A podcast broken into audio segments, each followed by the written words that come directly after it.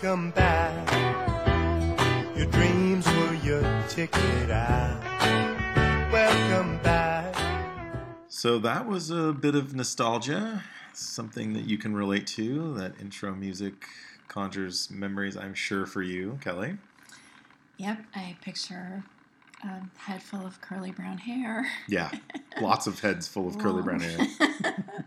long skinny scarves, and happy days. The seventies. Yeah. Oh my God. Not Gabe. Kaplan and Yeah. John John Travolta. Travolta. I don't know the other guys' names. I just remember their their character's name. Boom Yeah. Boom Washington and hmm uh, who was the one guy? He later just his career went in the toilet. Epstein, hmm and they wound up boxing that one kid from Saved by the Bell. What a, what an embarrassment! What? No, you didn't don't know about that? No. Oh. that? The two quintessential nerds that were separated by Mm. multiple generations squared off in the ring for Oh. publicity. You mean Dustin Diamond from Saved by the Bell? Yes, Whoa. who later passed away, He's right? dead, yeah. Yeah. Hmm. Boy, tragedies. Speaking of tragedies. yeah, it's a it's a welcome back episode. For those of you who are die-hard fans of ours, the ones that listen daily, thank you. I'm sure there was a universal what the fuck moment when without warning, which is not like us, the gift of the day went dark and we took an unexpected 2-week hiatus. And of course, for those of you who are tuning in for the first time, our absence would be otherwise undetectable.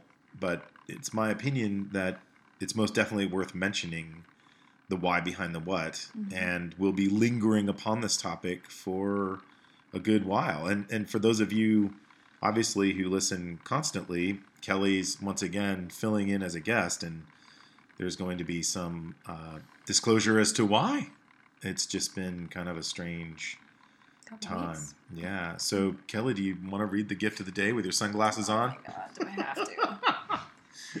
David's laptop is as bright as the sun. Okay. Yeah. It says, "Oh, welcome back." That's it. Okay, I can move away now.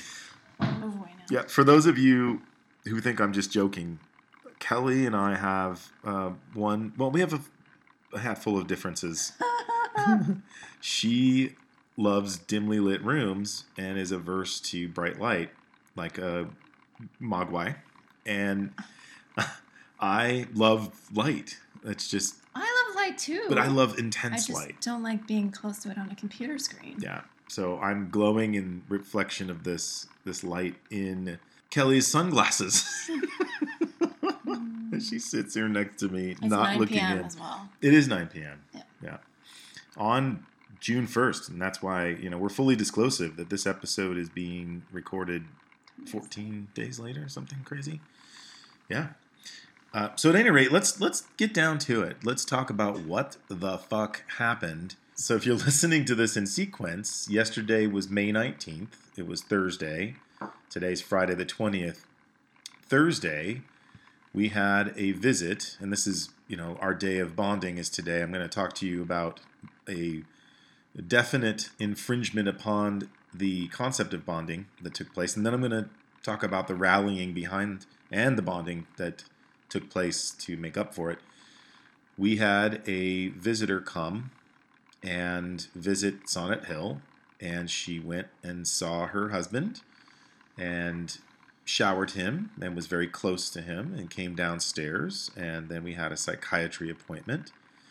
And she coughed in my face as we were having this appointment and said oh i that reminds me i should probably tell you that i was exposed recently. And and my jaw dropped. I thought she was joking because no one in their right mind would come to a dementia care facility and expose their loved one the staff, the other frail elders, and of course the senior management team. I thought that that couldn't possibly be. Uh, no, it was. hmm It was.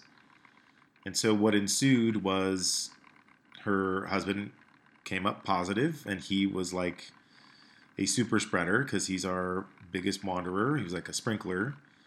And then we found out that another resident had caught it, and that a staff member caught it, and then finally I caught it. And then Kelly caught it.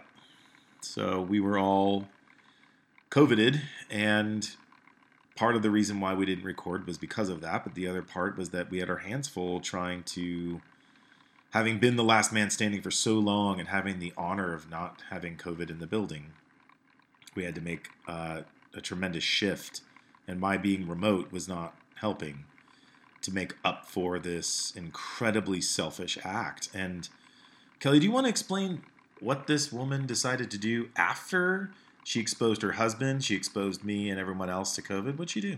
Mm. Yeah, it's going to sound unbelievable. But I guess in the context of what she had already done, it was just another another step in that direction. Um, so the the next day or two days later, you and I were camping. Yep. And um, you had an opportunity to talk to her and um, kind of get her side of the story and find out what was what was going on. And she uh, revealed to you that she was on her way to. Oh gosh, can I say it? Yeah. Like I can say it. Yeah. She was going to her son's wedding. Yeah. Knowing that she had um, COVID. Yeah. After having already infected uh, your facility. Yeah. Um, she was about to go to this large public private gathering. Yeah. Which I had heard these stories on the news. I couldn't believe it. I, I wrote it off. No, no, no. These are sensationalized stories. Nobody's going to deliberately go out knowing that they're sick and spread this dreaded disease. She not only didn't give a fuck about her husband or anyone else living in the community of Sonnet Hill, the staff, the other visitors, uh, our hospice patients who could very easily die from this illness. But then she turns around and knowingly, because at the time she said she had been exposed, she wasn't certain that she had it. Mm-hmm. But after she knew she had it, instead of saying, Well, I can't go to the wedding, she fucking went. Yeah. And God knows what else she's done with the COVID being active. If she's going to do that, the sky's the limit, in my opinion, right? Where does she draw the line? Well, it's not even that. I think um, the fact that she told you that she was going to the wedding was because she felt that you had inconvenienced her. Right. That was her son's wedding day, David. How dare you call me about my husband being sick because I'm busy infecting hundreds of people at the moment? And I, I've got to say, there was a, a space in my heart, and you know, I'm hearing my training as a death doula.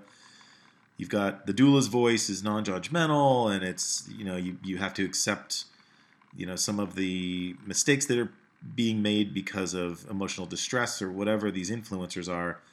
I'm sorry. I'm going to take my doula hat off right now because I can't even fucking fathom forgiveness at this point. Mm. Much less understand and empathize with someone who's such a fucking pig. I'm I'm not sorry. I was about to say I'm sorry. I'm not sorry. It just unbelievable that you would impact so many people. And and Kelly, we were talking offline about the ripple effect that one selfish act can leave in its wake. Mhm. Do you want to explain what happened and what could have happened during the COVID shutdown and the isolation that took place in the dementia unit? Well, I mean, this is jumping ahead the whole 10 days or two weeks that, that for which there are missing episodes. Yep. But something happened, was it yesterday? Yeah. Yesterday. Um, that could have resulted in the end of someone's life. Yeah. And it would have been as a result of um, him not being able to interact with his family Yeah. and his loved ones because of the shutdown at, at Sonnet Hill. Right. It was close. It was extremely really close. To, to, to be specific, I'm a little bit more daring in my divulgence, and I'll just take the episode down if someone has a problem with it. We have a resident who has a multiple diagnosis, and one of them is a mental health issue, and being in isolation was a trigger for him. And it got to the point where he couldn't verbalize what his needs were anymore, and he hit a wall, proverbially, and actually literally. And he put himself in his room. He had found a pair of scissors. He put it up to his throat, and he said that he wanted to end his life and that if anyone came near him, he would use the scissors. He was done. He was he was feeling like he was imprisoned. He couldn't get out. He couldn't see his family. There was no point in moving forward. He was done with life. Fortunately, and I want to thank the San Jose Police Department and all that were involved, my incredibly supportive team, because I had to be at a distance to field this, and it's painful to, because I seem to be the panacea to this gentleman. I had to do it remotely because I couldn't put myself in a position of exposure. They talked him down. They got the scissors, they got him back and stabilized, and of course, uh, he's fine today. But all of that, when you trace it back to what the antecedent was of all this, it was this woman's selfish act. There wouldn't be a reason for isolation had she used due diligence and was not incredibly selfish. So, the message that I'm sending out today is obviously none of my listeners would be this much of an asshole. But the, I have to ask at what point had you done something where you realized that the ripple effect was pretty massive mm. from one movement? Mm. And did you learn from it? Mm. So, the homework today is pretty simplex. It's to make sure that every step you take is calculated and that you hold other people in the in their best interest when you're making these decisions. And even though the impulse might be incredible to do something that could put somebody at harm, resist that temptation. And I would love to hear your stories. I'm, I'm sure you have similar stories, if not you, but of others that have done things that are senseless, that have tremendous impact and tremendous reach beyond anything they could have possibly thought but didn't think in advance and perpetrated. So, kind of a heavy episode. Yeah. It's been a heavy two weeks. Yeah. But we're happy to be back. Right. And I love that music so much, I'm going to end on it as well. Let's do it. Yeah. So, Kelly, now that we're back, what would you like to go and do? Uh, it's just, it, it doesn't feel quite right to say it, but I think it's a good idea anyway Yeah. to go out and, and fly the kite. Absolutely. Yako Key.